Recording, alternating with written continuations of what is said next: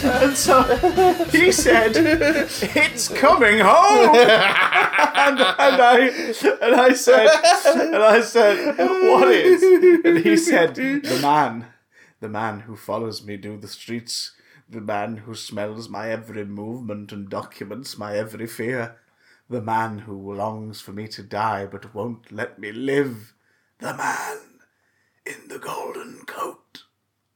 Oh, Owen Jones. Yeah. No, I like Owen Jones. Yeah, I- I- yeah. This is just Same. he's he, he's Coldplay. Yes, like it's yeah. fair game to take Yeah. the piss, even if you're on a site. Yeah, so it's okay. There you go. He's, Um, he's at his self-deprecating moments. Uh, hello, Hi. hello, hello, hello, hello. Hi, Um, hi, England, eh? England, England, Oh, Ooh, England. What a shithole. Uh, You know, it's funny. We're, we're uh, this is how out of touch with Euro 2020 we are. We're recording this, making a what we consider topical joke on Monday morning about the four 0 result from Saturday night. was it four 0 Four 0 Jesus, I didn't even watch it. and yet, um, Oh, I don't give a fuck. and yet there's probably a game between now and this episode coming out which could completely change everything. So us going, it's coming home at the top could actually make some people really upset. It's homing, come. It's homing, come. It's homing. It's It's all in home- my eyes. It's homing. come. Oh my god! Hello and welcome to the Big Damn Cast. Hey, Um, despite what you just heard, nerdy news, geeky Yeah. gossip, pop culture shit that's here to distract you uh, before So the much inevitable goo. second apocalypse. Uh, we're still recovering from the first one to the point where. Tell them what happened just before we started doing the actual So yeah, we we so when we've been recording this set because now we're recording it together again. Listen, uh, when we've been I'm touching him. oh, don't touch Oh, me. oh, oh, oh, oh. It's home income. Um, So what we've gotten into the habit of doing because we've been recording it separately and I've been editing them together, editing the audio together, is we'll just do a little like couple of minutes preamble before we actually start the show, which I will then sync up. It used to help sync up and and chop out of the final podcast. So we've just been recording for like two minutes, talk talking shit, and then I'm gonna do the time dot is to sync. yeah, so we've got a And then- stopwatch, as it were. Yeah, and then and I realised we don't need to, and then I just kept doing it. Instead of just started, it- it just uh, the habits, the habits that we've got into, the habits that I, Matthew Geronius Watson, So your intro this week? yeah, and he, Chris Bartholomew Johnson. yeah, have gotten into over these over this last year and a bit of recording in isolation. It's mad, isn't it? which we'll probably have to go back to at some point because look at the way we're handling it. Um, I mean, also just I mean, also just like scheduling in jobs and work and things like that. I mean, Yeah. who, who knows when one of us is going to get a bloody uh, isolation alert that's like proper serious and we have to? It's like, oh Christ, I guess we're stuck in at home. Again. yeah, Or- yeah. And I did, I did a near scare with that week before last, which was bloody horrible and ridiculous. Oh, we had a near scare this weekend, which meant that I had to sleep at my parents on Friday, but I'll tell you about that later. Ah, Uh, I completely forgot to tell you so about near that. scare that meant you had to sleep at your parents. Do you mean you like uh, you pulled a horrible Halloween style prank on Keith? Yeah, she kicked me out. Uh, no, no. I'll tell you. I'll tell you about that. I completely forgot to tell you about that. Sorry. Um, but I also completely forgot to tell you about the emails that we've got. oh, segue into content. Oh. We're bringing you content. Look at my Daddy made you some segue. content. Open wide. Oh, uh, yeah. So I mean, I'm, I'm, we're doing them at the start of the show this week because We missed some, so um, when we can, it's, just- it's our show. We it's can do the what we want. world we live in. It's the hands we're given. Use them. Let's start trying to make this. Uh, quick, read the emails. Quick. read Uh, the- so the we've place got- where- oh, thank God. First one comes in from Ian. Hey, Ian. Pressing question from Ian. Oh shit, biscuits. When's Charlie coming back? Charlie never left. Charlie's you still won't hear here. from him again. Yeah, we just don't let him talk during recordings normally. Yeah, we had a lovely Um, we had a lovely response for the anniversary episode. It's it's um and it do you know what blew my mind? We it just felt like the natural way to celebrate, didn't it? This time was to let's do another Yeah, live one. let's do a where we- live we one. Go out like on camera and everything. Um, Let's do a live one. let's do a live, live big old Liverpudlian episode. Let's do a live live Tyler episode. Let's, We're gonna talk about Aerosmith music videos, Lord of the Rings, and Armageddon. and parental Mm. disownership and how it's really unhealthy in the public eye, public sphere. Um, Uh, but yeah, we uh, doing it live just felt like a natural thing to do after the year we've had, and the fact that we all could, and the fact that you know uh, uh, us and our guest were all half vaxxed. So it was well, you were fully vaxxed by that point. Yeah. weren't you? So it was like let's let's get together, let's do this. Um, it felt like the natural way to go, but it made me realize, oh my god, it's been three years since the second anniversary, Yeah. which was the last time we did one like that. Well, that's how that's how it that's why it's the fifth anniversary. That's how maths works, man. I know. But it's just- it really made me realize how much time has passed, especially this last year. Like it really weirded me out. 'Cause, like, Yeah, the it fourth feels- anniversary was done in lockdown, so what's our unique angle this time? Just get fucking pissed. Yeah. just get really drunk. Why not? I'm stuck at home. The fourth, the fourth. uh, oh, sorry, the the the I've forgotten what I was saying. fourth anniversary, drunken recording. anniversary, uh, fifth anniversary on camera. Oh yeah, it feels like it's been no time at all, and also several decades. uh, Yeah, You you just before this recording, well, as it started, you were saying like, why are we doing the sync up? Like, yeah, And then you said it's been a, it's doing it for a year and a half has sort of it's become a habit Yeah. now for making this show. And as soon as you said that, it hit me. I was like, yeah, if it like me sat here right now with you recording the show feels like we were doing it three week ago, four week ago, five week ago. We've not we've not stopped doing it this way. And yet, no, there's this pocket dimension where for a year and a half we were separated by like distance, screens, Skype, because we're the ones who are still using Skype. differing opinions on the Middle East. Wh- What? Uh, So to answer your question, Ian, is is still here, and we'll allow him one word. Charlie, what do you think of it so far? Right. oh, there we go. There, we go. Yeah, yeah, yeah. Uh, Get back in your bag.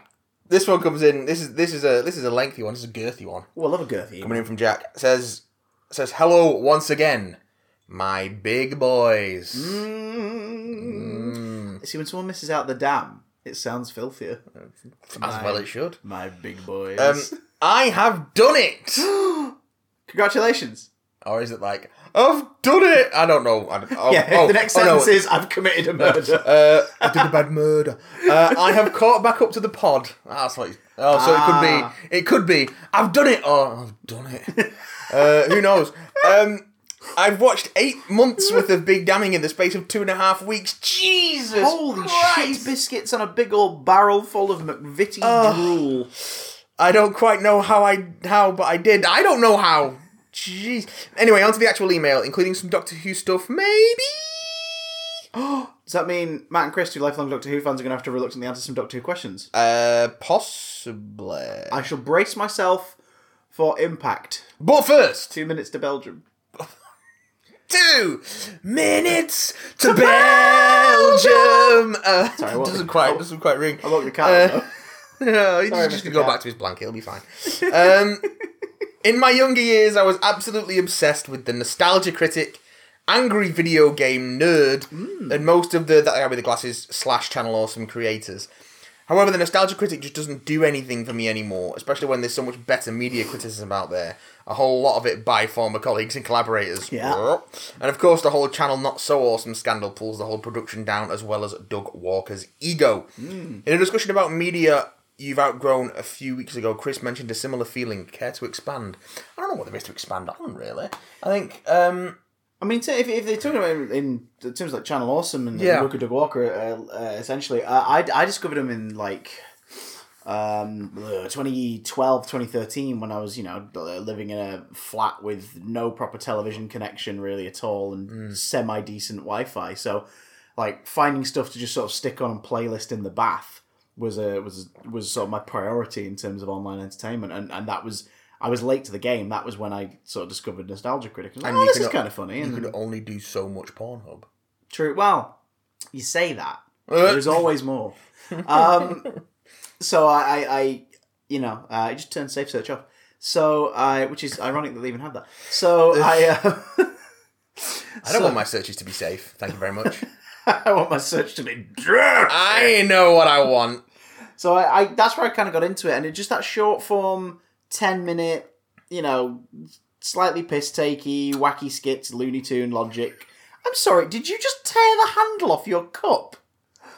No, that had already come off before, and I guess the glue wasn't so good, which is why I'm mainly holding it by that side, and then I Oh just pulled, the, I just pulled its ear off. Matt's holding a Matt's holding a, a, a B a bee-coloured mug with two handles that are shaped like wings, and one of them just tore off in his hand like some form of as guardian celebratory moment of revelry leading to the smashing of cups. It had already previously broken and been repaired, but I guess the bond wasn't as solid as I thought it was.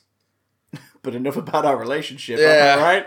No, this is this is put that handle down. this is Valhalla levels of thingy, except it's not growing back magically and refilling with mead. That no, I'm going to have to super glue that. Uh, we'll see. was really weird. Anyway, Oh yeah, so like that kind of content was just it was tasty and fun and ridiculous, and it did what it needed to was do quite nice. for me. Uh, and then I kind of grew out of it a little bit anyway, and then years later, sort of went back to look into it and saw that they turned it into this weird, uh, like. Basically, they wanted to, in terms of like what makes their content, that guy with the glasses uh, and Nostalgia Critic team so boring. Yeah. 'Cause they clearly wanted to, they want to make a comedy show.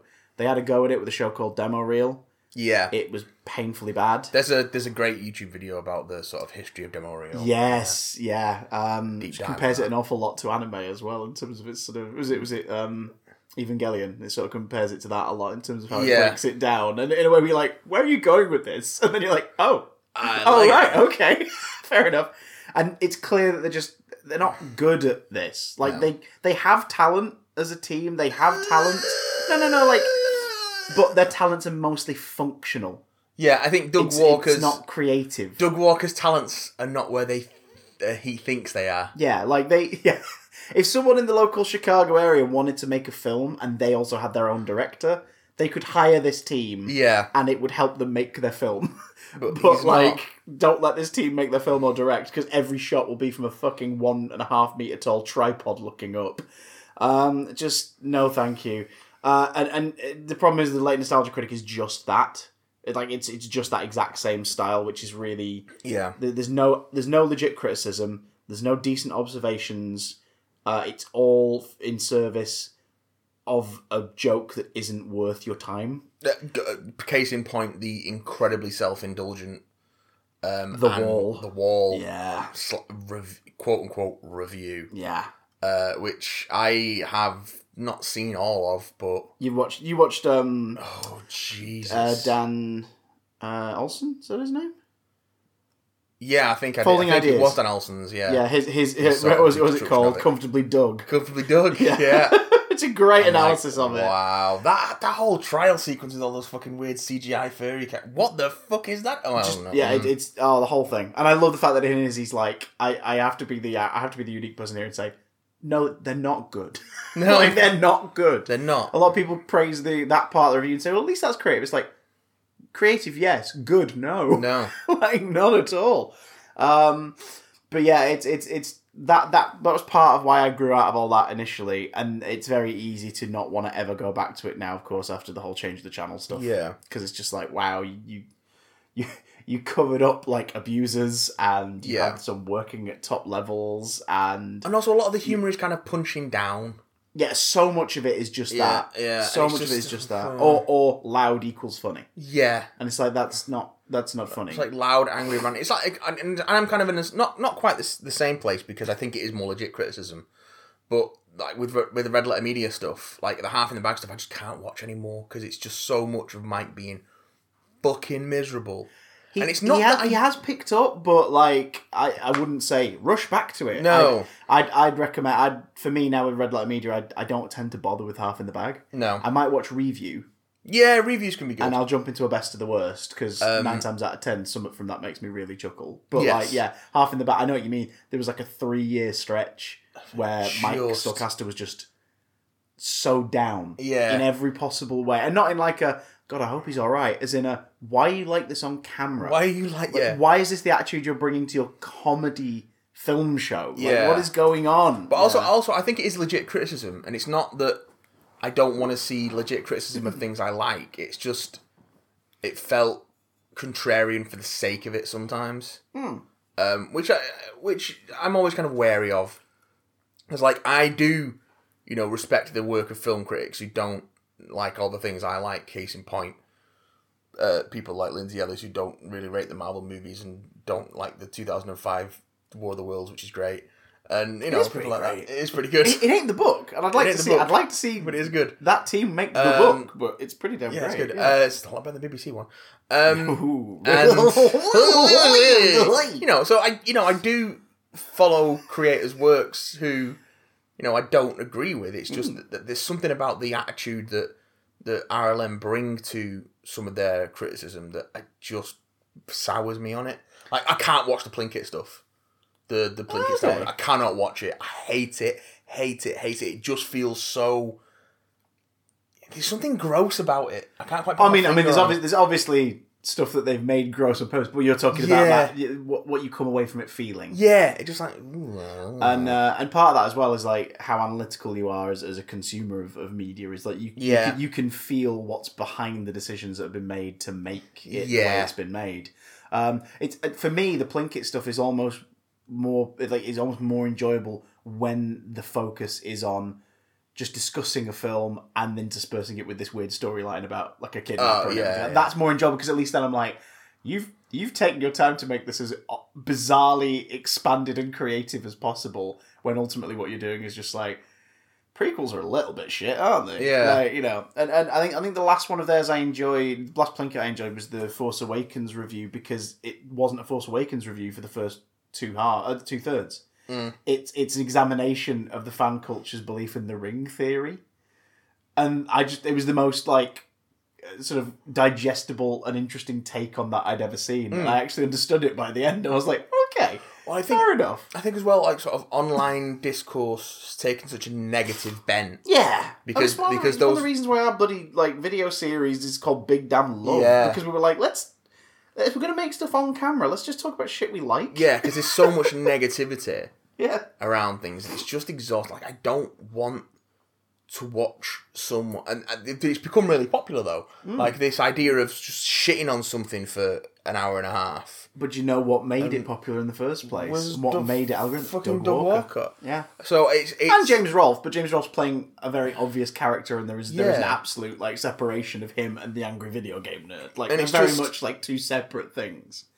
it's not that I don't want to see negative criticism of things. It's just that I don't I'd rather see constructive criticism Yeah. than negative criticism. I don't want to. I just don't want to see people going, "Oh, this thing is terrible," and without actually really delving into why it's terrible. They're just like, "Oh, thing bad." Um, uh, Mo- movie Bob, um, really that good series. He did one really that bad, and took forever on it. yeah, and it, it's like five six hours long in total in three separate parts about batman v superman and when i first realized that, i was like oh what i like about really that good is it's kind of a great examination of the makings of these movies yeah, is this going to be really depressing and then i watched it and i was like no actually the whole thing was this brilliant like video essay deconstruction of why things didn't work thematically and this that and the other he's not just taking a shit on it if you want that go watch his like six minute long pixels review which is again brilliantly written, but it's six minutes of your life, and then you move on with your life. Yeah. it's it's not years of yeah. So it's it's Just- yeah. yeah. Anyway, rest of the email. Um, Oh, Jay Burber. There's more email to come. Um, Doctor Who stuff now. Oh my God! Mad and Chris, two lifelong Doctor Who fans, reluctantly answer a Doctor Who question, and it is: which Kang team would you be on? Red Kang, obviously. Come on. Uh, build hive happiness. Um, I'm the last survivor of the Yellow Kangs. Um, me and my girlfriend uh, Chloe have been watching through New Who, and we've just finished series Yoo-hoo. nine. Sorry. I do.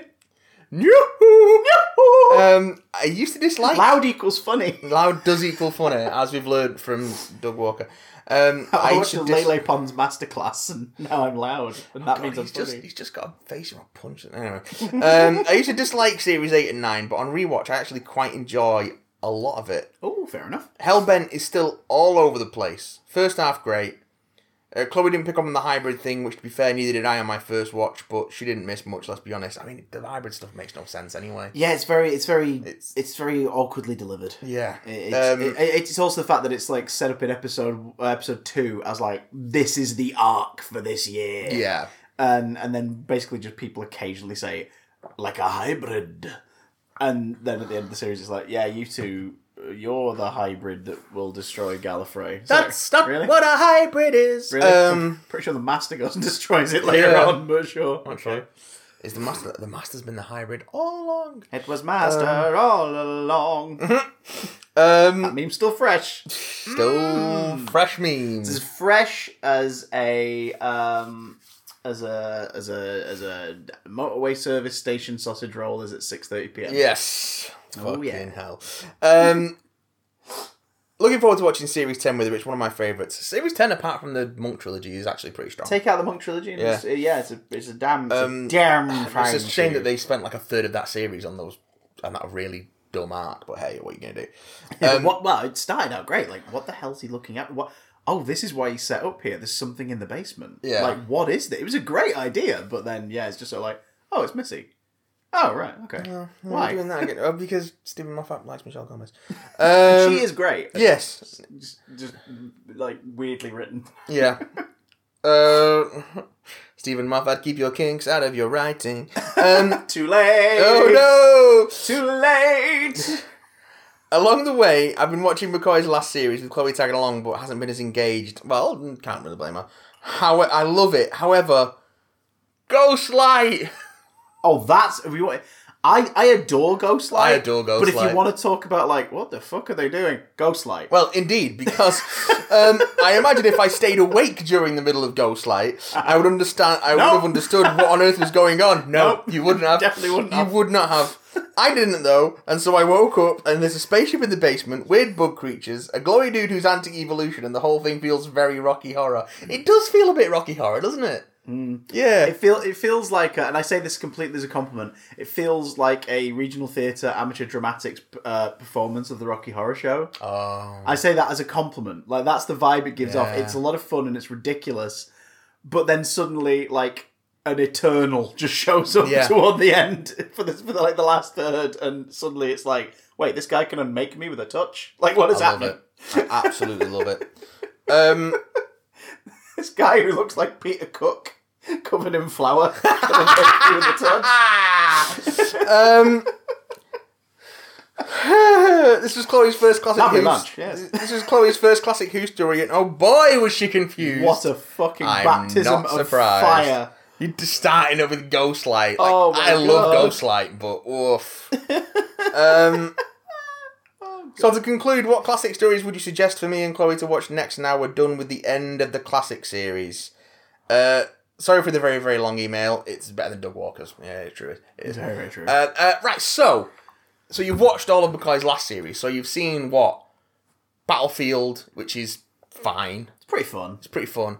Ghostlight, which I love, but is completely baffling because it should have been four episodes long and ended up being cut down to three. Batshit mental. Uh, it's just I I love it, I love it, I love it, I love it. It doesn't make any sense. Curse of Fenric. Curse of Fenric is an, a stone cold classic, Mm. and um, Bizarre last episode because it's sort of like you kind of have to remember what Ace has been through and everything in Yeah. that last one for it. yeah, to- you kind for it of have kinda to work. watch. You kind of have to watch season twenty six in order. Yeah, uh, and then survival sort of caps it all off.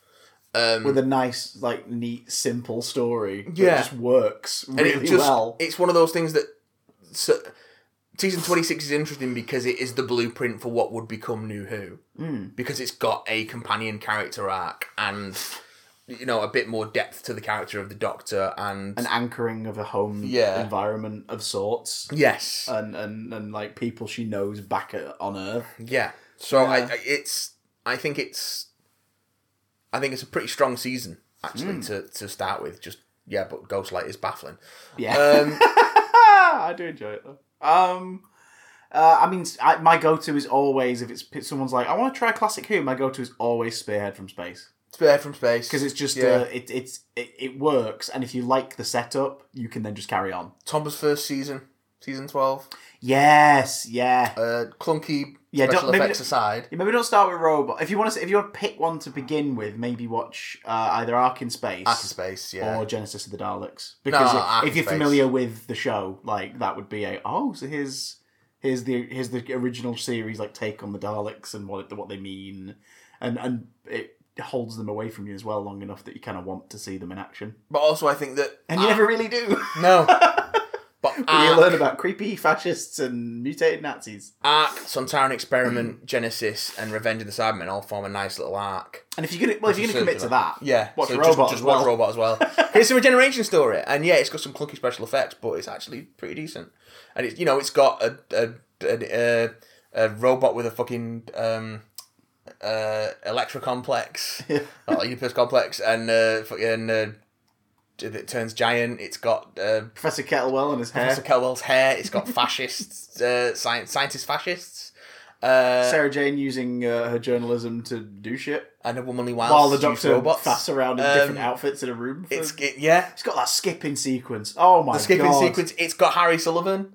is an That, imbecile. that entire that Although you won't, entire find that, you won't season, find that out until the end of Yeah. the season. There's your arc. that entire season's got Harry Sullivan. I still Bad Wolf? Nah. Harry Sullivan is an imbecile. Harry There's an Sullivan's an arc I can get behind. imbecile. uh, I, I- honestly the ta- the- I I I Uh, season still- 12. Season 12. I still feel sad that that that the Harry Sarah fourth TARDIS team didn't get more time yeah. because it's just so strong. Uh, Harry's apparently part of Time Fracture. I've seen numerous mentions of him being part of Time Fracture, and I'm like, so does someone play him in it? Yeah, that's or is like because I know there's a bit of jumping around in time in it. So is there is there a section of an older unit maybe? Because the Titan comics again, not necessarily canon, but the Titan comics have set up that um, in the Brigadier's absence for a while, uh, or I think it's immediately after his sort of uh, initial retirement or whatever. Harry's in charge for a while of unit, and it sort of goes to Yeah, pot. it goes to pot for a bit because it just doesn't quite work the same way. because Harry It's in a Sullivan nice- is an imbecile. He is. It's in a Ninth Doctor Um, story where a little kid can create kaiju with his mind by accident, and he thinks he's playing games. And there are kaiju like bursting out of rivers in Wales and things like that. It's pretty great. Love it, Um, absolutely love it. Uh, any any other Ah, uh, Spirit from Space. Spirit uh, of Space the season fi- twelve. The Five Doctors, if you want something daft and accessible, It is very daft. It is Yeah. quite accessible. It's very daft. and also it's, it's it's easier to digest because it's a movie. It's it's just like just over two hours, and then you're done. But if you're not familiar with it, if you're not familiar with the classic series, it can lead you down a, a sort of wiki hole because you're like, oh, who's that person? Or who's that person? I think I think mostly Who's that I think person? mostly the companions might confuse you. Yeah, if yeah, you yeah, yeah, need to. exactly. But, but I think you get enough of a gist just from how the doctors react to them. Plus, you get to sample a few different doctors, and then if you like them, that's who you can pick next if you want to go forward and, and watch an adventure. you get to sample Richard Herndl sampling pineapples. uh, God, he, oof. uh, oh, yeah, Um, beginning the long tradition of the first Doctor being recast multiple times. Yeah. Uh, yeah. d- don't go back to the black and white stuff until you've got a firm a vibe for sort it. of vibe for Yeah, the thing, and, and stay away from longer stories. So, like the rest of Pertwee's first season after Spearhead. yeah. Watch Spearhead. Um, watch Spearhead, then skip to Terror of the Autons. Yeah, that's a good shout. because then you get a nice you get a nice little box set. Are you? Here's the question: Are you watching it on uh, Blu-ray DVD or are you watching it on BritBox? Because if you're watching it on BritBox, we're not sponsored, but if they'd like to, no thanks. Uh, you can uh, you can of course like jump around to your heart's content, I do want to give BritBox a go. Actually, I might give it do a that spin. today. I might do that Um, today. but if you watch them on DVD, uh, gr- pop into your local HMV safely, obviously, uh, and grab the Mannequin Mania box set because that's Spearhead from Space and Terror of the Autons. Hmm. Yeah. So you get Start Series Seven with a really basically Spirit from Space is the classic era is the eleventh hour. Yeah. It's just a really Yeah. strong opening story for a Doctor who's like coming to terms with who they are.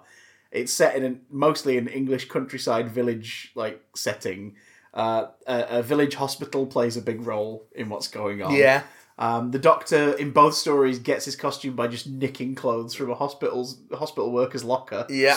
Um, God, Eleventh Hour's got a lot of homages to Spirit from Space in it, doesn't it? I didn't One might think realise. it's almost deliberate. Oh my God. Um, and then uh, and then Ma- uh, Terror of the Autons is the Series Eight opener, which gives you Joe Grant, um, more Autons, and the introduction of the Master. So- Mortons. Mortons. R- Rick and Morton. I will get to that. Morty, Um, you're, you're an Auton. Oh, So, yeah. jeez. And uh, fifth, thought I was a decoy. fifth, sixth, and a lot of seventh can be a bit up and down. So don't dive into that stuff un- until you've, like I say, got a vibe for it. Same with it. Stick around. Stick Hmm. The, around. se- the 70s is Pertwee- probably the most yeah. palatable era for a newcomer. Pertwee and and m- like the first half of Tom Baker's tenure, I think are your sort of strongest uh, diving into classic Who eras because those are kind of the eras that made the show beloved overseas as well. Because it was like the Tom Baker stuff on PBS in the Hmm. Oh, states. the, that, that, a- a constant circulation. yeah, that, that really put that stuff out there. And um, yeah, so I think that's the way to go. Funnily enough, I have two Blu-ray sets arriving today as well. Oh I've, yay! got, I've got the because I've been I've been buying the the streamlined version of the collection, yes. and um, yeah, because I mean, they're not bad. It's like thirty six ninety nine. yeah, they're not bad at all. Um, not bad at all. So so I got um series twelve and series nineteen, which came out last month. yeah. and then this month no no further releases right now but this month uh, today uh, the day of recording 4th of july they've brought out um, series 18 Mm. so i get to watch tom not giving a shit anymore Mhm. and a couple of really strong stories uh, and a lot of other ones that i'm not that fond of but whatever Mm. although uh, then again we're sat on a couch where like i think legopolis is kind of shit you love legopolis I do love Legopolis. you love it for its entropy I love, it's just so melancholy. I love it. Uh, Um, whereas I freaking love Keeper Tracken. I think Keeper Tracken's like, I think Kim Top Tracken's tier fine. but I think that's because I really like Anthony Ainley as Tramus. Yeah, I do like. It's a great performance, uh, which adds to why it's such a gut punch at the end. Because you're like, no, oh come on, he was nice. Um, you need to look at that No. face be evil for the next like ten years. It's like, oh my god. Evil Um, face. And then uh, uh, series ten, Yes. so uh, three doctors and uh, yes. and uh, the Green Death. I'm Green very Death's so good. interested- Yeah, my first John Blu-ray set. Woo! I think Green Death was one of the first stories I watched, but it was repeated on the BBC in the early nineties. It's so good. Green Death and Pyramids of Mars. And that one's got an alternate cut as well, hasn't it? It's like a TV movie length version where it's been like edited, it was like for broadcast syndication or something. There might be. That's not the the version I saw though, because I saw that it was like uh, in chunks on Sunday mornings. I want to say. wake up on a Sunday morning, grab your cereal, and stare at some maggots. I remember And eating. listen to a lot of very thick accented Welsh people. I think I think I was eating Wheatos at the time. As you should- it was at the time, my dear. Um, Um, oh, we should probably mention it real quickly. Evil of the Daleks is coming out, yes. um, and I'm thank yes. fucking Christ the animation style they've gone for is the Cosgrove Hall, um, Scream of the Shalker, the Infinite Quest animation, and not that CGI stuff that they've trialed for. Excuse me, uh, Web of Fear, which I think looks Yeah. uh, personally objective opinion. Sorry, subjective opinion. I think it looks fucking terrible. Yeah, I've not seen the uh, the weather fair stuff, but Macrotera was all right. I thought. Well, yeah, well, again, because that's the Cosgrove Yeah. kind of style, but but they use like CG almost performance capture style for, for the Web of Fear episode that they've redone. I'm like, I will stick to my Telesnaps version. Odd Thank choice. you very much. Odd Mm. It- choice. It just looks really weird. It's like it's like watching But Ugly Martians or Reboot. Like everyone just moves a little too much. You're like, why are you doing that? So so it's to show life, so they're not just static models. Yeah, but human beings do stay still sometimes. Life. It's it's, it's the Doctor Who animation equivalent of uh, the you know the before the fight screen on uh, Mortal Kombat or whatever. It's like everyone's bobbing up and down. Just- why are you doing that? Was because back in the day it was a way to show that they're living characters and not just no, no, no. It's fine. You don't have to do that here. Pat Troughton is sat in silence thinking. He doesn't have to be flailing his arms around like Cthulhu. like he's totally fine. Just let him do his thing. It's really, really weird. It's really, really weird. But yeah, anyway, Evil of the Daleks that's Um, coming out, isn't it? Ooh, I'm actually, I'm, I'm looking forward to seeing it in as full a version that you can Yeah, because I've never really seen the Evil one Without It. episode I've seen, the one surviving episode, is really fun. Yeah, I hear it's really good. Like I, There's people a teleport hold in those the back of this antique shop, and Yeah. it takes you to the Victorian era where the Daleks are hatching a plan using a girl genius's mind. And it's like, what a great like setup! It's really creepy. Yeah, and Um, I, you know, people speak of those two late '60s Dalek stories really fondly. Mm. Um, I mean, gives us it gives us our first emperor, yeah, like a proper chunky boy in the corner of the room. and I love Power Yeah, power's great.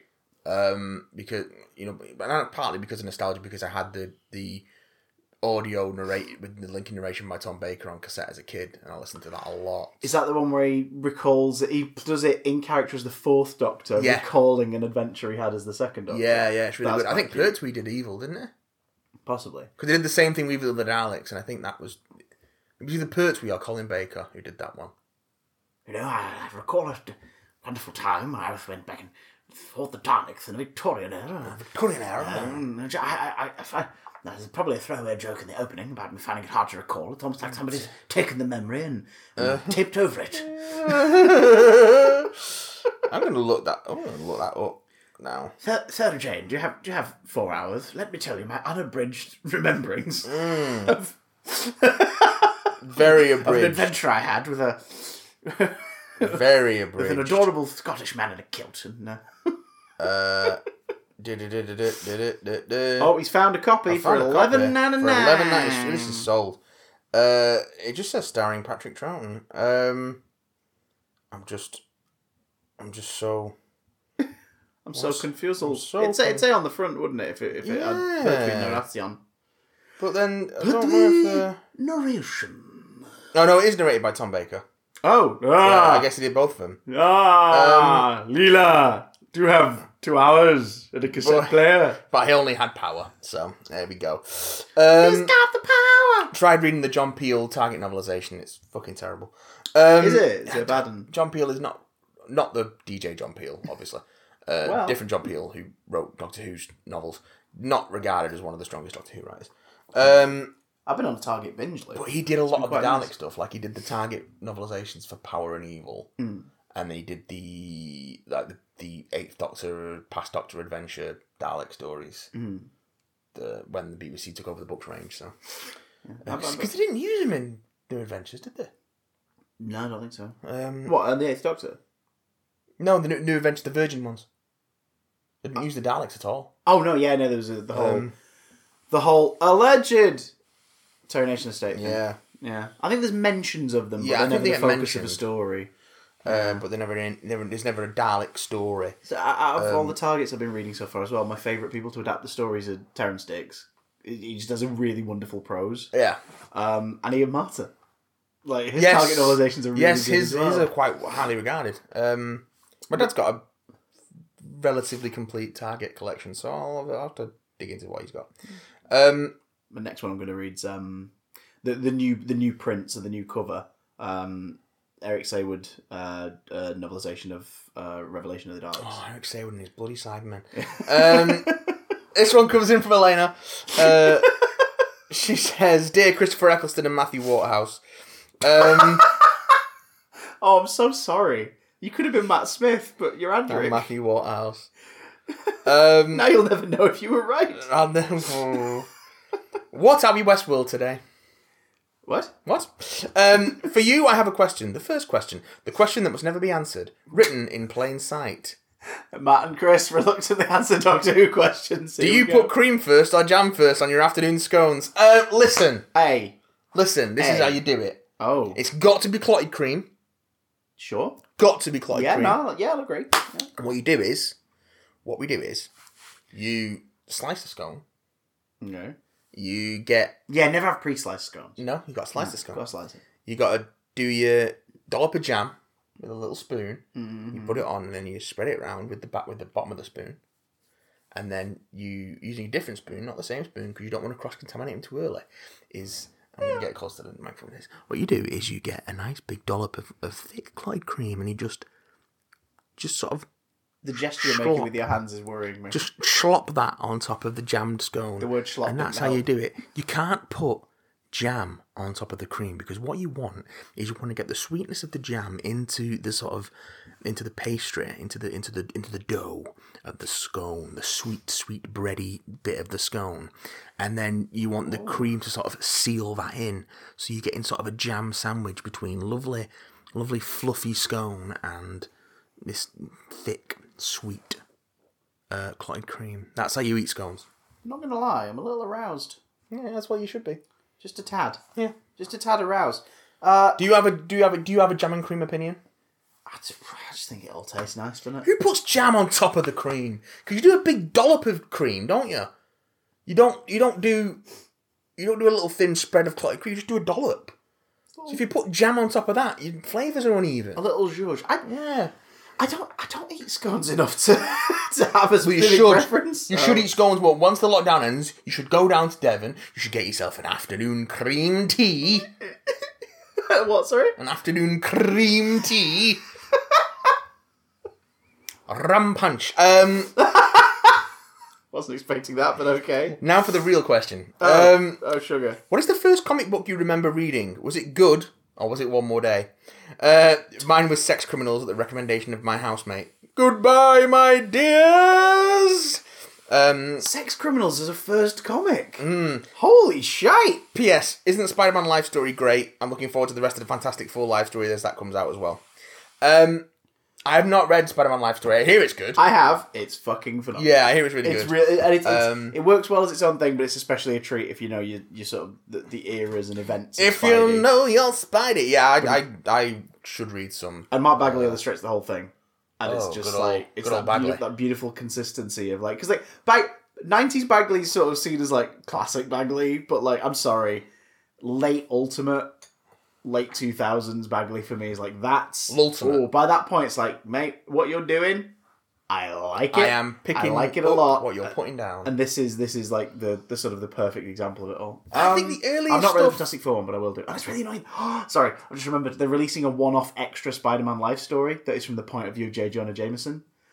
Interesting. Yeah, and it's just like of him through the decades. And uh, I'm like, that's great. And and is it is it Chip Zdarsky? I think wrote life story. Yeah. Zdarsky and Bag- Bagley have come back to do it Yeah. and it's being released as a, as just an issue. Uh, and then Life Stories getting reissued with that added into Oh, it. And I'm like, no. I've already got it though. That's a good So- job I've not bought the trade, isn't it? yeah, well, what I'm wait going to for end up that. doing is I'm getting I'm going to end up getting Marvel Unlimited, and I'll just read it on there. Yeah. Yeah. I'm like that at the minute. I'm, I'm currently going through a lot of Volume One graphic novels that I've picked up for cheap or at places like the Yeah. Works and that over the years, and I've made the mental note of if I enjoy it, I'll read the rest on Marvel Unlimited. yeah. it's like I read Yeah. Totally Awesome Hulk first volume uh, night before last, Yes. and I really enjoyed it. Plus, also, really dumb and brilliant. Marvel And- and brilliant. Limited is all single issues, so it's easy at dipping and out of stuff. I also I've also read the first fifteen issues of Immortal Hulk. Oh, it's very good, isn't it? Oh, it's brilliant! It's It's very good. fucking terrifying. Yes. Especially the entire section set in what is essentially hell beyond the green door. Yes. It's just like this is some of the most visually unnerving stuff I've ever seen. There's some really nasty stuff. and in three there. issues ago, a dismembered Hulk reformed around a man. Such a great moment. it's so great. And I, I- last night I started reading um, Slot's Fantastic Four. Oh yeah. And th- during that first arc, there's that bit where like Johnny finds the Hulk because everyone who's ever been in the four has been summoned to this Yeah. place, and the Hulk's just like, "You didn't see me," and I'm like, "Why is that?" oh, it's around the time of Immortal. Oh, Yeah. of course, of course, of course. And it's like that's great. Um, yeah, I yeah I I, sorry, we just went off. on- I think on like the comic first tangent. twelve of slots Fantastic Four. is what he read the first year or so. Yeah, because I, I didn't read I didn't I've not read it up to the point where because at some point they age Valeria and Franklin up. Even more because at the, at the start at the start of it, Reed after Secret Wars, Reed and Sue and the Future Foundation have lived through what they assume is five years, which has only been like a year for No, everyone. In, so- in yeah. So the later Marvel on, later So, on, because it was when Ben and Johnny first read out, and they're like, "Oh my god, like Yeah. you two are so old now, like you, you, you, you're young adults." And it's like, no, they're like thirteen. yeah, later on they're like proper teenagers. Ah, okay, Age them up a bit more. Um, so that'd be I've not read interesting. up to that bit. That'd be interesting. but Uh, yeah, no, I, I, I, I like, I like what's been put down so far. Yeah, I, I'm- I'm, I dig it. It's got. I just I just like that. All the stuff with Ben and Alicia is just Yeah, like, it's really wonderful. sweet. I, am It's really I'm sweet. about to dive into issue five, the the, the oversized and the wedding special. Yeah, So- it's good. It's good. It gets good. uh, it stays good. Um, Slot Iron Man, not so much. Not so much fan, but it's Fantastic Four. Really good. Um, first stuff I remember reading would be probably the strips in Doctor Who magazine. Mm. Um, Which would have been who by that point would have been McGann. well, I would have been no, I'd have been reading my Even dad's younger. old ones. of course. Yeah, So I would have been reading Of like course. the Ste the the Dave Gibson uh, Fourth Doctor stuff, um, the Sixth Doctor stuff with Grant Morrison. That just weird, weird period. Like those strips are re- some of those strips are really fucking good. weird period where a load of like up and coming British comic Yeah. book writers I honestly think that are about to like are all about to blow up and make waves shortly afterwards in American comics. I honestly think that modern DWM strips are not nowhere near as good as they are, as they used to be. I mean, if they're around Uh, as of right now, it's it's it's been um, it's on hiatus Yeah. Like, because I, I'm assuming cost reasons. imagine imagine DWM without the strips. Well, it's happening and people are turning out are tuning out. Yeah. they're not reading it.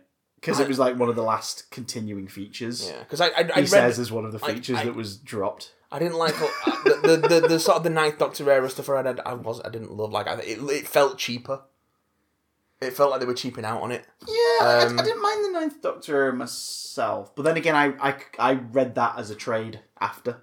I, I, Yeah. got, I got the collected version that came out like six seven years ago. So Yeah, um, and I the, the last time I read one when I used to get it, the last time I read one that I really liked was there was a two part, might have been three part, Twelfth Doctor story, where the Twelfth Doctor and Clara get involved in this incident at an Arctic base and accidentally run into one of the Clara splinters Oh, obviously now having full context for it yeah, yeah, and it, it the, the the splinter um really begins to freak out yeah, because of course why the hell has someone showed up who looks exactly like her and it, it, it becomes this like it, it's sort of a great idea of like yet there are still consequences for that like there are still you there are women living their life throughout the universe that you created in like an instant with this one event who still even if they don't come across the doctor they they will do you know what I mean? it's split across his timeline like that doesn't necessarily mean that they're all going to show up prior to them being created in his timeline Mm. so you're probably going to meet other ones at some point as well and they're probably going to freak out too and it's like that's a great idea and it was a really cool little comic but it was it was mostly cool because they take the concept that it was like yeah the tv shows just moved on now but Mm. imagine Give it ten years, and Big Finish will do six box sets about it. Um, The Claras. Season 12. Uh, it also might Clara have been. meets Jago, not Lightfoot. And also Strax for reasons. it also might have been the X Men Adventure stuff that was a tie in with the nineties TV show, Hmm, yeah. or um, or the Essential X Men reprints. Hmm, that we got over here, that we still get over here. But yeah. at that point, the earliest ones I remember reading would have been. I was reading probably 95, 96, so they were reprinting stuff from 91, 92, like post Jim Lee, X Men relaunch, Hmm. um, like post Executioner's Song. Isn't, Like, that, isn't uh, that weird to think that for a good chunk of the 80s, 90s, and early 2000s, if you wanted to read comics in the UK, US comics, you were reading way behind? Or you were going to somewhere that was important, Yeah. But then, like, there wasn't as many places for that, I just suppose. Planet, was and that's about it. I there? think. Yeah. That's a weird thought. Um, It's like I was I was enjoying like early Ben Riley Spider Man stories in the very late nineties, and it's like little did I know this was already done, yeah. it'd been and gone. Yeah, because I remember I picked it up again uh, not long after the first X Men movie, Ah, the movie. or Oh, just before the first X Men movie, and they were post Onslaught at that point. Jeez. Yeah. Okay. So, So it was like '99, and they were reprinting stories from like '96, '97. cl- um, closest I got to recent releases in that kind of method for ages was Ultimate Spider Man, and that was a couple. Yeah. That was a couple years late, and they made it last longer by making the second story in a lot of them the Ultimate Spider Man team up. Yeah, Um, so that that you know at least padded it out so they could they could hold off issues for Yeah. a while and everything. so they're a lot. Um, They're a lot more. They're a lot closer now. I think they're about a year e-, behind now. The UK collections. Yeah, Yeah. because they're currently. I think they're currently reprinting the early, or like the mid-period Age of X stuff.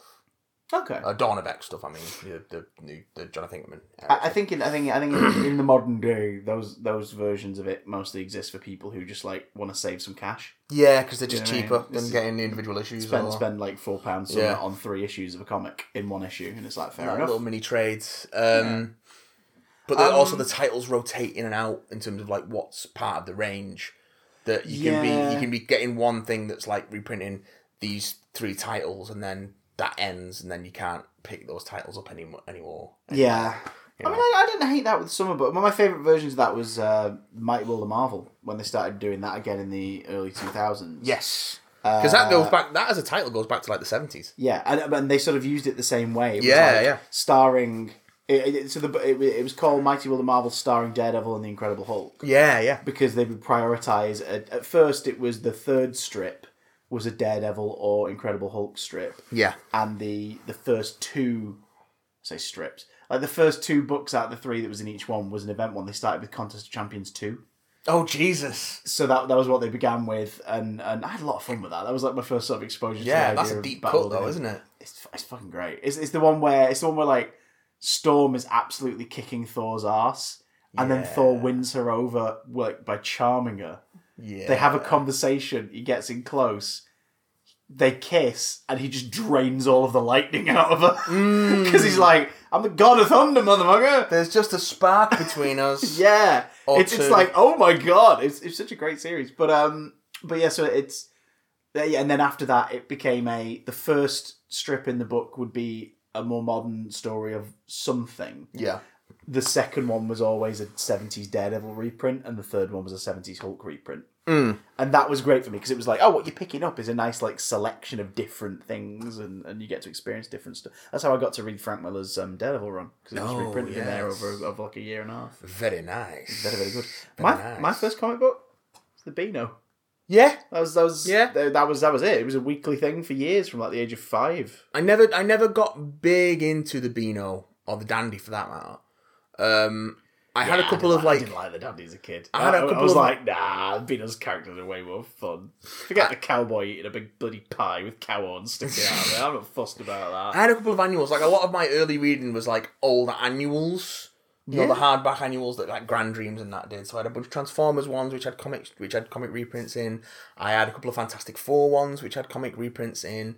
I had a couple of I had a couple of Beano and Dandy ones.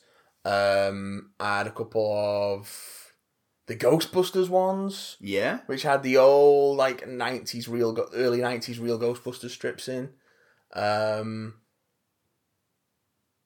yeah, so that that was also a lot of my early reading.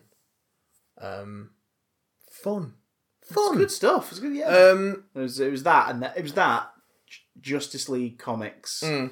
Um, but when, when when was Justice League out? The first the Justice League um, JLA cartoon. When did that first come out? It oh, was like ninety nine, maybe. yeah, around the turn of the century. because that that was I had I had a good chunk of of that around that time, like Yeah. annuals and stuff, and that was fun too. But yeah, that was a lot of my alert. So I had a good mix of like American superhero-y stuff and then like British comedy, British sci-fi stuff, bit of 2000 AD, had a couple of 2000 AD annuals. Yeah, Um, so that had like Slain and ABC Warriors and Judge Dredd in it.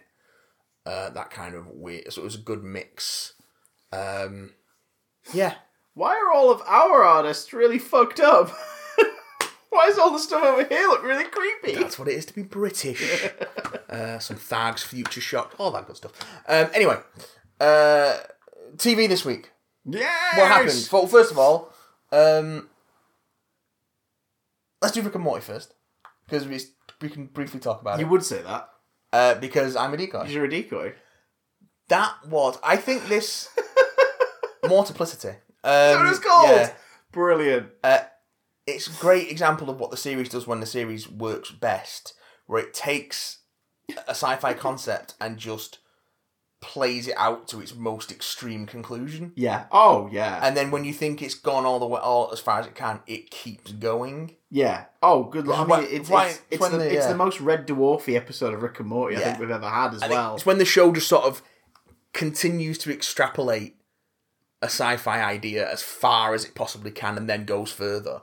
It, that's when it works best as sort of like a deconstruction of sci-fi tropes, and I think this episode was a really good example of that, and also funny as Oh god, yeah. For for those who for those who don't know, plot basically is uh, family, you know, the, the, the- everyone at Rick and Morty, they're all having a great time. The Smiths are having a lovely dinner or whatever, and then they get murdered by some aliens. yeah. And then uh, an alert sounds off to a completely different Rick and a completely different set of the Smiths that their decoys have been killed by aliens, so they've got to prepare for it. Yeah, And then it just keeps happening and keeps happening until one of the families realizes that they made decoys and those decoys have made decoys.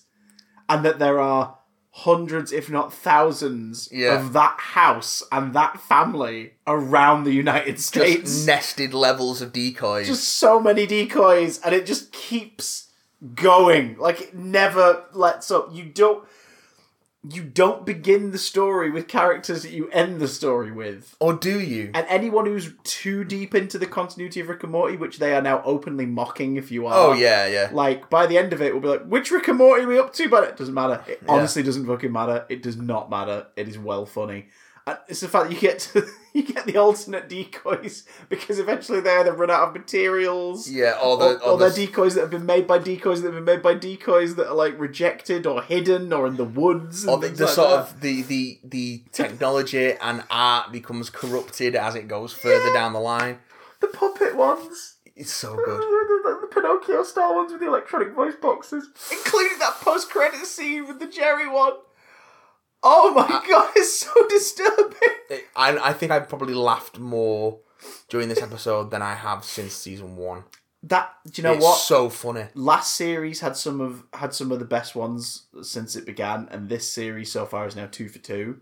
It's because me. they're taking And their it's bec- time with it. And also, it's because they've gone back to that series one mentality. Yeah. Like I'm not saying series two or three isn't good, like it is, but there's something about series one where it's just we just want to present some fucking weird ideas, Yeah. and have fun with them. It's like I say, last, you- Oh, last year the the, hei- the last series, the heist episode is of, of the same level. It's that thing of just we're taking a concept and going, wait, the vat of acid episode, Uh, which which I love that we all call it the vat of Af- acid episode when that really is just like. A fraction of why that's a good episode. Yeah. but it's just what it's called. But it, oh my god, just yeah, this was, and it never held, it never lets up. There's no breathing room in this one. It's just 22 solid minutes of we are going to make you piss yourself. yeah, it just keeps going. Oh my god. Every time you think you've reached a climax, it just keeps going. And it's just, oh man, it's really smart stuff. Mm. Um, I think also it's because Justin Roiland and Dan Harmon have sort of stepped back and let more writers have at it. yes, yeah, yeah. Oh yeah, yeah, there's even there's even sort of a nod to that in this. There's a bit where you think the ep- about 2 minutes in the episode outright just says to you that it's actually an interdimensional cable episode. Yeah, And then interdimensional cable begins. We get one advert, and then they move on. it's like it's almost them going. "Yeah, we're not going to keep doing that. We're not going back to our well. Like there's more people, which is which is exciting because a lot of these writers are now moving on to to work on bigger stuff. And yeah. you know, I'm sure I'm sure um Siobhan Thompson's written one this series as well from uh, formerly of College Humor. Um, That wouldn't yeah, there she is. surprise me. Yeah, she's written one. So it's like it's it's just you know the, the the level of sort of talent that they're bringing in now is expansive and, and playing around with it. Oh, she's a staff writer, so Oh, so yeah, so they brought in comedy writers to like to basically hash everything out now. yeah. I'm just wondering if she's actually worked on any s- specific episodes or she's a staff writer. in well, no, she, general. she's mentioned on Twitter that there's one that's her one this series that's her baby. That might have been hers then, we don't know. Um, Uh, Childrick of Moor, star Mort Rickton of the Jerry, she worked on for last season. And yeah, she's worked on both of the first ones, hey. or both of these ones for this season. So yeah, it's it's like it's it's it's just it's good. If you if you've never been fussed about Rick and Morty or or like many folks, you've just been put off by its fandom. Don't worry about it. Don't don't even trip, dog. Don't the worry show has about it. active contempt for the more toxic elements of its fandom. Yeah, it's Which I very, it very fucking love. openly hates them. Um, like last year with the, the narrative train one, they make a big point of Yeah. saying like "fuck off," Yeah, and then at the end of the series, knowing those people have gone away, they're like, "Right, Tammy and Phoenix person, let's finish that." yeah, Have they gone? Right, let's give you one of the things they wanted, but only because we have a good story about a father daughter relationship in the middle of it instead. Phoenix person. Um, Oh, it's so good! Um, you should have hunted me! I with just no explanation, just random subplot. What the? what? What? And then it just goes. It just carries on. Yeah, Just throws you this thing and then just carries on. Uh, there's no need for it. There's no. It's not important. It's a throwaway joke. Here we go. Just yeah, I loved it. Um, I was caught up on Harley Quinn this week, which was uh, a ton of fun. yeah, I haven't, I haven't watched more Harley Quinn. I need to get back on that Um, It's, it's train. the, the Ridley University episode. It's yeah. It's mm, mm. The, the- so At Ridley uh, University, we earned our crime degree. as as a they have all the best they Matt, they have the cleanest they have the cleanest running water and electricity in, in all of Gotham, in all of New Gotham. Matt. That's why you need to enroll. That's why you have to enroll. Okay, sure. Um so uh, they uh, I, I- purely as a performer, Alan Tudyk is the MVP of that show. I mean, Kayla Kuoko is incredible as Harley and, and now getting it off the ground and making it work. I mean, Alan Tudyk is he's great in pretty much everything he pops up pops up in, isn't he? In, in this as Clayface, oh my god. okay. Oh my god! I mean, Tony Hale as Mr. Psycho is pretty damn funny as well. But just like, just, just, just, just Alan, Alan Tudyk is Clayface in this, and and Clayface's undercover persona at the university, who's basically just like every character from Mean Girls rolled into one, and it's just like this is phenomenal. Like, there's some phenomenal performance going on here, especially because he still finds a time to do that, like that over dramatized delivery Clayface has Yeah. where he's you know, talking like this and then it manages to still slip that into her character in some place. It- It's oh, it's great. I, I can't recommend it enough. It's it's horrible and really violent and funny. That is good. Um, so yeah, uh, uh, God, what else? Modoc. Uh, I'm still I'm still on the Modoc train. I've not watched any more Modoc. Um, it's mostly fun now because the it. The strength of the performers is what's keeping me really on I board. mean, that is the yeah the cast is, is what brings me. Is what Be- brought me to it in ben the first Schwartz place. as his son is Yeah. the reason why this week's is my favorite episode of the run so far because he accidentally falls into uh, the trash can in Modoc's office uh, that is a portal to Asgard because every now and again he randomly throws shit in there that he doesn't Sure. like because he knows it'll freak him, freak out the the less Midgard familiar Asgardian. Sure. So like someone gets killed by a photocopier landing on them, and an entire war faction is set up in the woods preparing for the return of this creature that murdered. Like it's that's the script, but Ben Schwartz as his kid drops in and becomes part of like an entertainment empire in the middle of this troll encampment. Just Ben Schwartz and Patton Oswalt bouncing off of each other and being very funny. I need to, I need to give it another chance because it's just the first two episodes just weren't funny enough. It's weird because it sort of it starts and you go, "Oh my god, it's like Harley Quinn," and it's Yeah. like, "Oh no, it's it's a sitcom. It's a family sitcom." And like a lot of This family is sitcoms, weird. it's not funny enough. yeah, but, but that was, I, I finished episode one like, "Do I want to carry on with this?" But episode two was ready at the time, so I was like, "Go on, I'll watch one more," and and it sold me a little more. And as it's gone on, the sitcom element has weirdly become my favorite part because it it just feels enjoyably weird that it's even in this setting. Yeah. Like, it's like, why is it here? Like, why are we watching a family sitcom? God damn it, they've got me. They got me now. Curse you, especially because like Modoc's daughter is just another Modoc. And Yeah. it's never really explained why she is also a giant floating head. Well, she was born with big hair. She's probably she big has- head, she has tiny to have little support limbs, chair. you know. Um, and also the action sequence. There's a fight sequence in episode five between um, Modoc and uh, Monica Rappaccini, which is uh, you know, the scientist supreme Yeah, yeah. which is fucking brilliant. Like it's it's proper sort of oh you guys have been waiting to do an action sequence, haven't you? Like it's it's just like this is this is brilliant. And again, bizarre sci- it- it- it's best compared to a Rick and Morty sci-fi fight. You know, where it's just different people pulling out different types of weapons and, and Yeah. that kind of fight. It's yeah, yeah. It's it's just it's weird. I- the- My only my only completely nitpicky issue with it is now is like how they're gonna legit do Modoc at some point in something because I think everyone's gonna associate it with this style of of humor now. Because Square Enix's Avengers did a pretty decent take on Modoc in its story mode, but Yeah. like it was a shit, shit game, so it's never really gonna live up to anything. Um, that being said, I read The Unbelievable Gwenpool Volume 1 last week, and he's played for laughs in that. Fun. So- I, mean, I think Modoc is often played for last because he's so fucking ridiculous. Yeah, but I like it when they make him creepy. I do like it when they make him creepy, creepy. So, I, I, yeah. I can't I'm, I'm wait. torn. I can't wait for the inevitable next wave ada- adaptation when we finally get the Elvis Modocs. Um, so Have you seen the toy? No. Fuck. Right. No. So, so, uh, No. uh, I don't even know. I have no context for Next Wave. I have no context Oh. for context for Elvis Modoc. I don't know you know, why. when next wave, I've not read it. despite I it being written by Warren Ellis, so uh, Yeah. then it is Yeah. very, it's very good. Also, it's a Monica Rambeau story. Well, she's a ma- major part of the cast now. So, uh, so Hasbro announced uh, a next wave uh, El- Modok Elvis. Hang on, let me- Oh, oh, So let me show you the packaging first because the packaging absolutely sums it up. So, I love it so um, much. so is the inside of the packaging. I, I want It it. is, and it's done like an amp case. I want it. Uh, it comes with, hang on, yeah, it comes with the captain as well. Yeah. So you have an Okay. action figure of the captain, which Yeah. is just a Peter B. Parker body mold reuse, but whatever. Yeah. Uh, and there's Elvis Modoc. Oh. Look at him. Oh. Look at him. He's got Oh. the shades. He's got the hamburger laser. oh, it's so and the, good. the comments of all the people like, "Fuck this! Where's like my Star Wars vintage series?" La la la. And it's like, Nope. "Oh, shut up and buy Nope. your Elvis Modoc." Get your Elvis Modoc. Can we also talk about the leaked Spider-Man Far From Home figures and how I fucking hate both costumes? No. I hate them. I hate them. Yeah, look fine. I think they look awful. I think they look really, really, really, really bad. And that's my two cents. I like the Doctor Strange figure though. Yeah. I think it looks really good. Um, the Jameson figure is weird. That one leaked too, but Hasbro haven't put out their official pictures of it yet. Well, they're cowards. Um, Oh, I got my I got my um, Captain America wave this week. Oh, that's It- it- nice. My, my Disney Plus wave arrived. It's really good. speaking of Disney Plus, Oh, Spoilers See from what this we point did on. there? Spoilers from this point on for episode four of Loki because some shit goes down in this episode. Oh, so if you haven't yeah. seen episode four of Loki, go and watch that before you listen to this. Spoil. This is your last spoiler warning. We're going to spoil the episode straight away.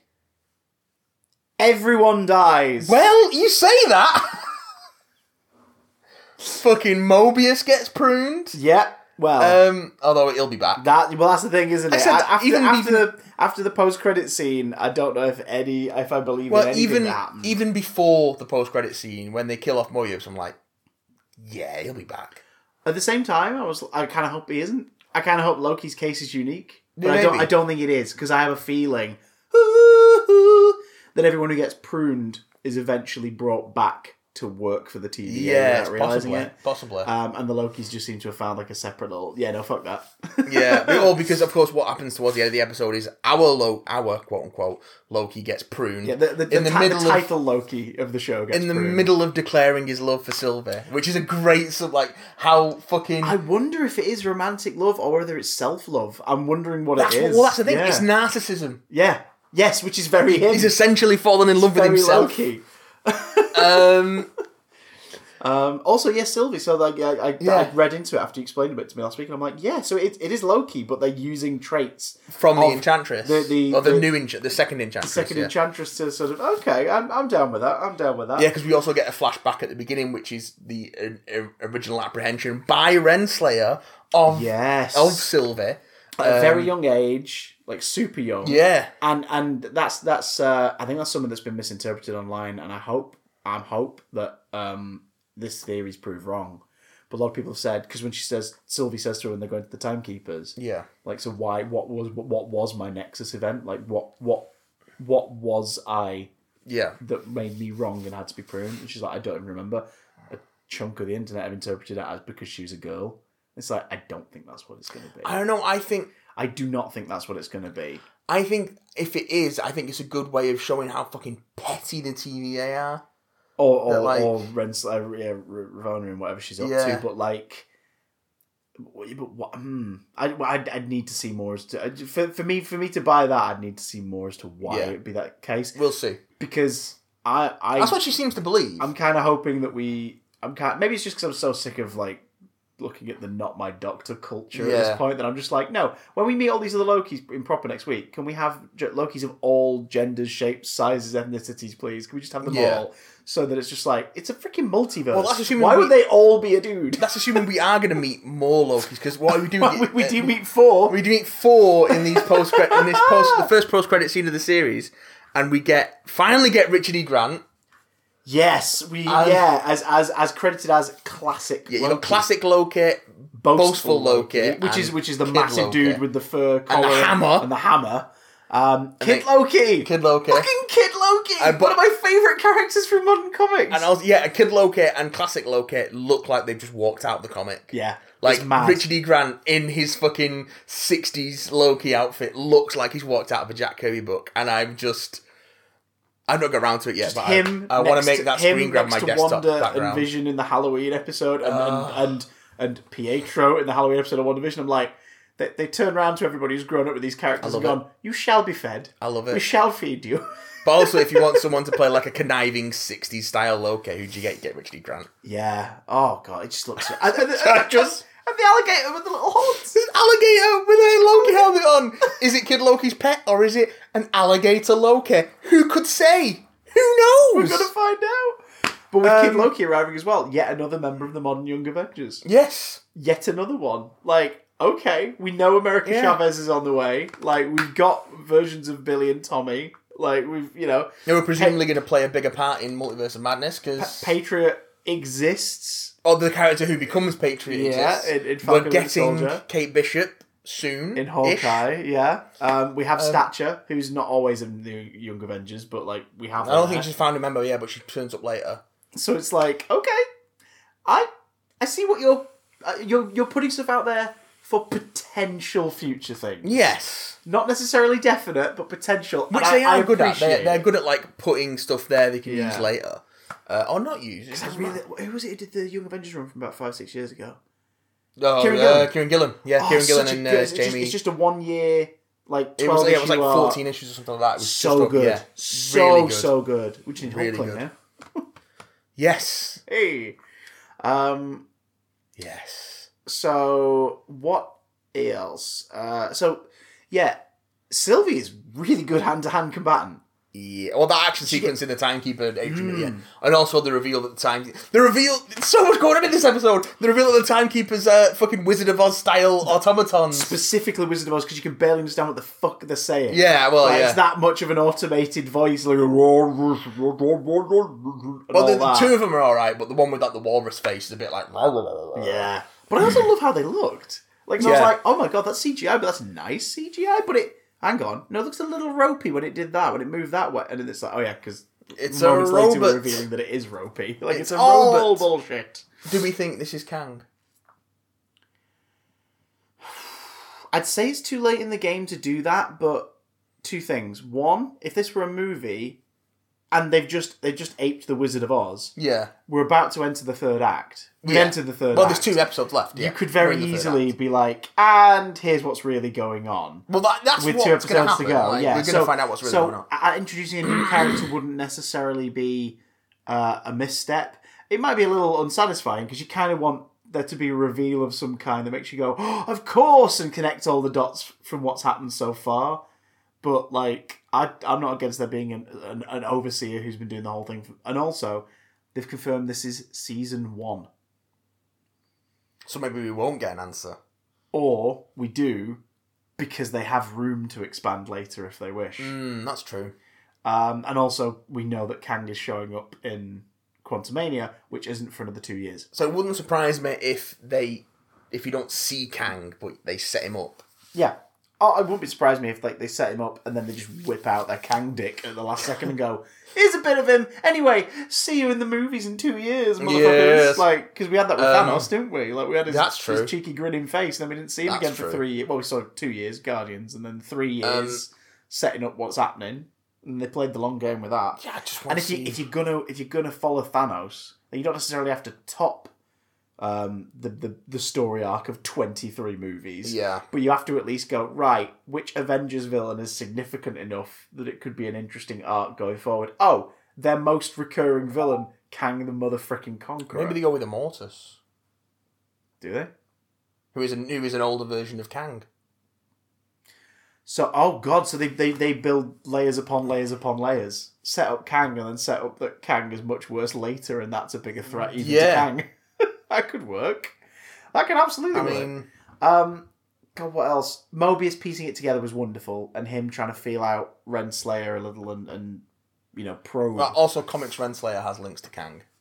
yeah, oh, very, they're very close. Yes. Um, but I mean, just the scene where he's talking with her, and it's just that whole little thing of Loki's now told him what he believes is that you know you are all It's- Venerians. yeah, and Like, it's I like- believe Sylvia, I absolutely believe her, and Mobius is dismissive of it, and then thinks about it, and he looks at like when. Uh, when Renslayer's when she's signing the, the paperwork and using the pen from the other episode, Yeah. and you sort of see Mobius kind of looking at it and just thinking about like you know these souvenirs, Yeah. like, it's- are they? Are they just some things from cases, really, or are they from colleagues? Or okay, this is interesting. The mention that um, Sasha thingy's uh, Sasha Lane, her character Yeah. from last week, is dead.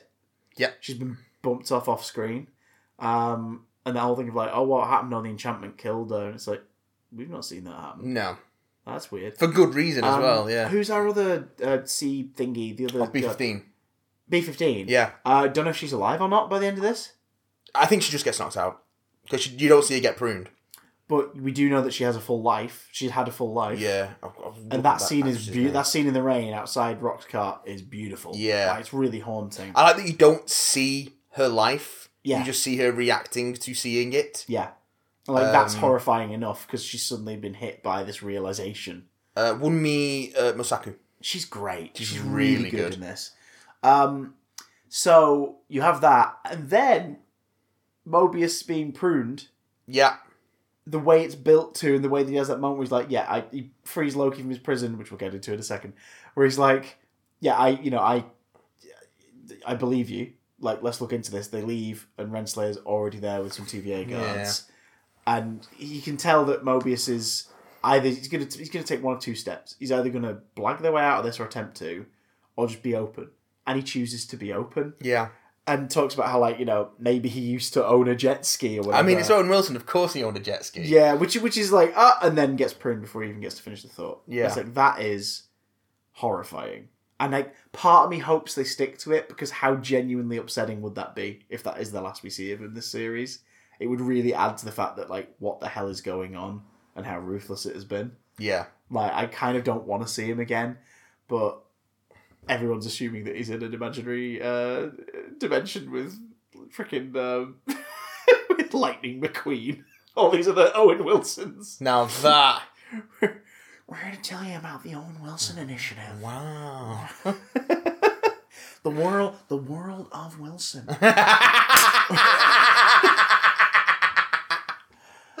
Welcome to Wow. I don't think we're going to top that. I think that's a good place to end it. It's like a kick in the balls from Lady Sith. Which one did you- I've got to oh mention that. God, quickly. yeah, I have to mention Lady that really quickly. So Loki, Loki's interrogation prison. Oh, God, yeah. to essentially not not just to cause him pain, but to lead him to self reflect and open up, which he does. Yeah. is a looped moment of a flashback where he got caught by Lady Sif after having cut her hair while she was asleep, and she walks up to him, basically tells him he's alone and a pig, knees him, in, slaps him in the face, and then knees him in the balls, and then walks off. And then that moment keeps looping, Yeah. except for him. So the pain is continuous. That was wonderful. It was also fucking wonderful to see Jamie Alexander again as Sif. I'm just glad she's not stuck in the blind side still.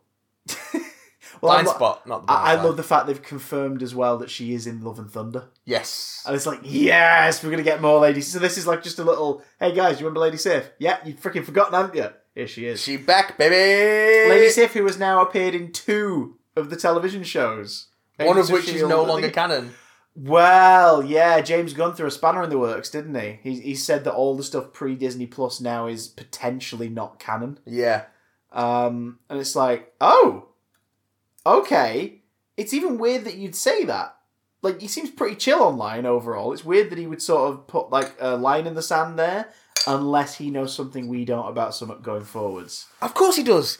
He's James Gunn. Yeah, He I- writes. I, eh, I mean, I understand them decanonizing everything pre Disney Plus if there's stuff they want to use that they have a different plan for. It was also already dubiously canon because it was so loosely tied. Like as Agents of Shield E went on, it got further and further removed from what was going on in the main MCU. But then Hmm. again, do you know what you could always do? You could always claim that all those shows took part, place in a different timeline. yeah, So you could always be like, oh, Daredevil, it was a different timeline. yeah. But don't worry, here's Charlie Cox playing him in our project. Mm, Well, you know. I don't know if it was ever confirmed, but apparently John Bernthal's re- returning for the Moon Knight show. Oh, God, I hope so. Yeah, oh, yeah, we finally had the confirmation this past week that Oscar Isaac is Moon Knight. Yeah. Because they've still not, they've still not put a statement out, but he has posted a photo of him, like, with the designs and stuff and some of the, the art and everything, uh, as, like, an Instagram post with, with the hashtags Moon Knight and everything. Like, hello, Mark Spector or whatever. It's like, okay, so Oscar Isaac is officially in Moon Knight now after all the speculation. Um, because that yeah we, we sort of live in an age now where sometimes they don't even confirm stuff like if the rumor mill is either correct or too murky Yeah, they don't bother confirming it they just wait to drop a trailer on it which i do you know what kind of prefer i kind of prefer them holding everything back until we see a trailer to me that's more interesting um, because i like to be genuinely surprised it's fun to speculate it is fun to speculate. but like I like I like to not go along believing rumors. Like I still don't know for sure about Spider-Man uh, No Way Home. Um, that being said, do you see Kevin Feige made sort of a throwaway joke in an interview about like someone said so what you know when are we gonna find out more about No Way Home whatever and he, he said something along the lines of like ask Alfred Molina yeah, and it's like that seems like a sort of you know a, jo- a jokey dig at, at that but it's like is this a play as well is this a play as well? Like, is Alfred Molina not actually involved and you've all come up with a cover story for a shits and giggles based off the rumours? Like, what is going on? Um, yeah. I don't know. Yeah, the, uh, there's no con- there's no confirmation, but there are rumors flying around that uh, Bernthal's back as that post. I Bernthal's hope so. coming back as pl- I, as I Punisher. hope, I really hope that if, even if the Netflix shows aren't going to resume as Disney Plus series or whatever at any point, I really hope that you, you don't, you don't, um, you don't shit on the canon of them, but you at least sort of, do you know what I mean? You let them be. Yeah, Like, you let them be their thing, so people want to watch them and take them as canon. You know, b- big finish it. People want to take it as canon, they can. yes. It, it's not contradicted massively in the main thing. Um, but also, if that's going to be the case, can we please have our main casts from those shows pop up in other stuff? yeah, it'd be nice, wouldn't it? It just just because then it's just like a there you go. Because also, also just in terms of groundwork, like if you want Matt Murdock to make an appearance, why cast someone new and and you know have them settle into it when you can just go Charlie Cox come in and play Matt Murdock in this in this show. you know what I mean? Like, hey, um, freaking Mike Coulter, have you got two weeks free? Great, because we want Luke Cage to make an appearance in this. Yeah, Like, uh, Chris, just have Kristen Ritter rock up. You know what I mean? But Give give us some more John Bernthal. Like, I, I want my D'Onofrio, damn it. I want my D'Onofrio Fisk. Even if he's not a main player, you just have him in a scene. Hmm. And you go, oh my god, there he is. builds out the world, doesn't Yeah, because then even if you don't know those shows, it's like, oh, cool, Kingpin showed up in this in this project, even if it was for a minute. And I think you've you've teased the idea that that can happen now by having um, you know, having having Rhodey pop up in Falcon and Winter Soldier briefly, it? Yeah, and and having Sif cameo in Loki. Like you can do this, so do it, you bastards. You can do it if you be and cue it. Um, what? also, you can do it if you big damn cast it. Uh, Ah, segue. send us some more emails, uh, bigdamcontact at gmail.com. You can get us on Twitter at bigdamcast. You can watch us at twitch.tv forward slash bigdamstream. And of course, Keep the lights on. you can help us by giving us a little bit of cash uh, over at patreon.com forward slash bigdamcast. Until next week, when we'll be talking about Uh, we'll be- oh shit! Oh, of course, yeah, folks. Because um, what are we seeing on Wednesday? folks, get ready next week for a spoiler-free and then spoiler-filled review discussion of Black Widow. Starring Florence Pew Pew Pew Pew Pew Pew Pew Pew Pew. She doesn't do that now. I'm just disappointed. That's your, So that's your place. I'll be so upset when it revealed that Netflix stays with Taskmaster. God damn it. Um, yeah, so until then, Yeah, Uh, Dr. Daniel. yeah. Coraline.